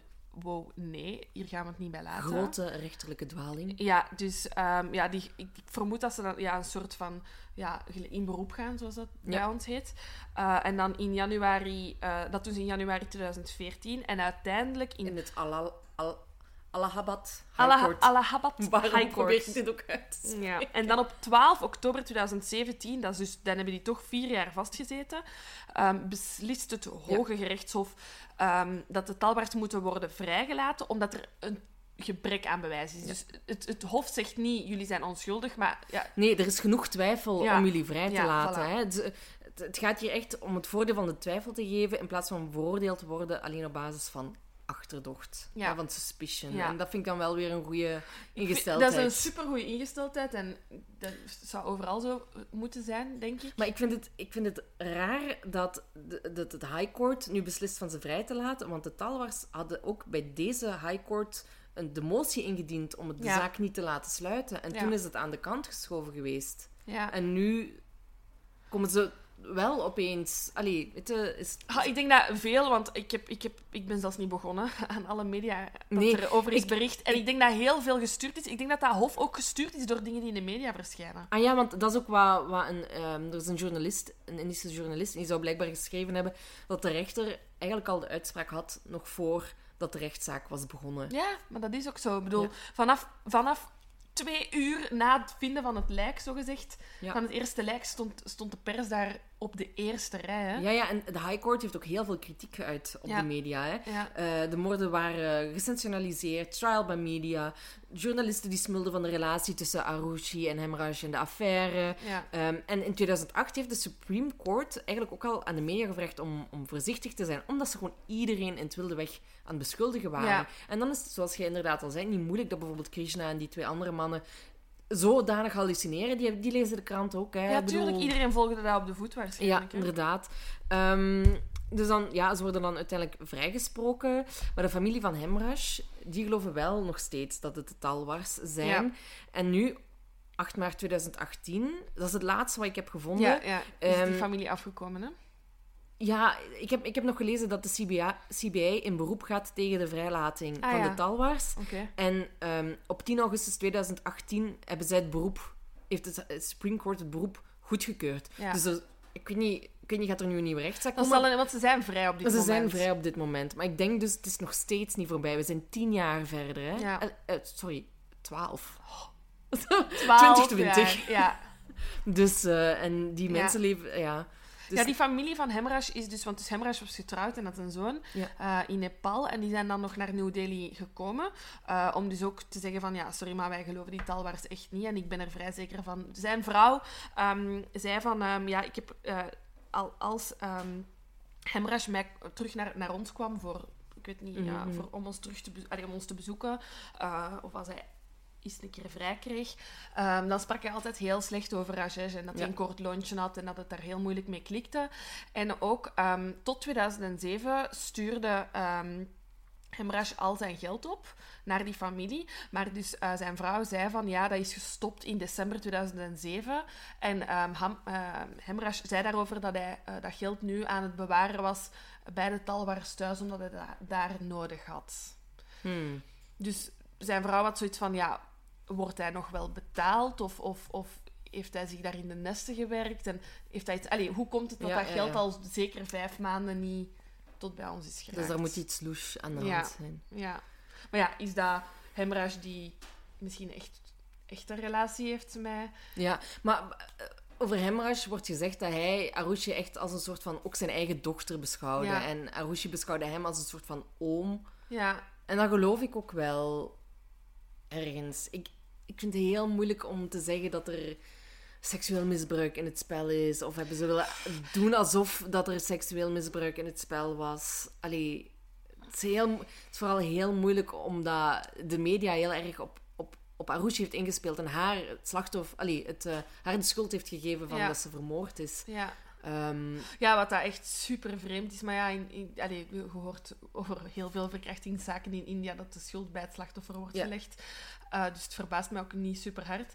Maar ik, ik, ik blijf echt, mijn hoofd blijft malen over wie het bedoelde eerste slachtoffer was. ja, inderdaad, je weet het niet, hè. Dus echt... eh, Ik, vind, ik vind de uitleg ehm, of, of dat de seksuele, seksuele daad nu eh, ehm, gewild was of niet, vind ik ergens de meest plausibele optie om als vader je dochter te vermoorden. Als je, als je in de kamer van je dochter binnen... Ja, maar ik, ja. ervan uitgaande dat de ouders het hebben gedaan, dan moet je als vader toch echt woest zijn hier dat je je dochter neerknuppelt en daarna een keel Maar oversnijdt. ik denk dus niet dat de talwars het gedaan hebben. Nee, oké. Ik, ja, ik, ik ben ook al blijven malen. En, zo- en zoals Ja. we al eerder zeiden, van, het leest allemaal... Ah, ja, ja, ja, het zal zo en zo, zo inderdaad. En dan brengen die weer tegengewicht. Ja. Ehm, dat... eh, Ik denk dat het een, ik denk dat het een ongeval is. ja, ik denk inderdaad dat het... Allee, want dat, dat is mijn eerste zin eigenlijk van mijn document. Waarom niet toegeven dat het om een ongeval gaat? Ja, Dus mochten het de talwars toch geweest zijn, Ja. denk ik inderdaad dat het ook een, een ongeval is geweest. En dat ze dan, toen ja. dachten, oh, we moeten, dat is een paniek geslagen zijn als ze het gedaan hebben. Maar ik denk het niet. oké. wie heeft het dan gedaan ik voor weet u? het niet, ik weet het niet. Misschien is er toch nog iemand anders binnengeraakt, hè? Ja, die dan is- betrapt is geweest. En, Maar de eh, statistieken spreken dat zo hard tegen. ja, maar dat is... Ik, ik, ik, denk ook al, ik denk ook altijd van... Nee, nee, er is echt een onbekende slechte man die dit heeft Mm. gedaan, of vrouw. Mm, Maar ik denk, dat, ik denk dat, er, dat, er, dat er iets is gebeurd. En dat zeker één van de twee per ongeluk is vermoord. ja. En dat de andere ofwel getuigen is of... Ja, zoiets. En ik... Het, wat ik gewoon niet snap is wat dat, dat lichaam zonder bloed ergens in het huis, maar dat dat lichaam dan van Hemrash op dat balkon, hoe dat hij daar terecht komt, ja, hij is daarvoor... Ja, zie, maar hij, hij moet op het balkon vermoord moord zijn geweest. Ja, nee, op zich kan hij neergeknuppeld geweest zijn. En dan versleept zijn. Dat kan wel. Dat kan wel, inderdaad, ja. Als er geen bloed... Maar dat weet ik niet. Snap je? Nee, Als- want er was wel een scar, hè? Alleen Ja. een litteken, dus er moet wel bloed... Dus dat is gewoon... Want het is niet dat het zo'n terras is dat, dat dat aangrenst. Je moet echt Een trap. uit het appartement de trap op. Dus Je ga- mm. dat snap ik echt niet. Dat hemorrhage... Ja, hoe dat hij daar terecht komt. ik, hoop, ik hoop dat, we eigenlijk, dat, we nog iets, dat er nog iets gaat komen, dat we... Ja, dat is gewoon vanaf dag één gefukt door de flikken, hè? Ja, maar ik... ik Oh, maar dat was echt groot. gefukt door de flikken. Sorry, dat was niet de bedoeling. Nee, maar de politie heeft het weer een beetje verpest. Ja, inderdaad. Maar ik, ik, ik, ik, wil zeggen van... Oké, we zijn nu in 2018, is het laatste wat we gehoord hebben van deze Mhm. zaak. Ik, en die zijn in beroep gegaan en dat is, in- dat is goedgekeurd, hè, de CBI daar. En Mhm. ik, hoop, ik hoop gewoon oprecht dat die ouders... Gewoon omdat er... Omdat er gewoon geen fucking bewijs is. Maar dit is, dit is echt een goed voorbeeld van, inderdaad, er is te weinig bewijs. Dus ofwel hebben ze het niet gedaan, ofwel hebben ze een fucking perfecte moord gepleegd, maar dan is het zo. En dan moet je ze zo laten, want er is geen bewijs om ze vast te Nee, houden. nee, nee.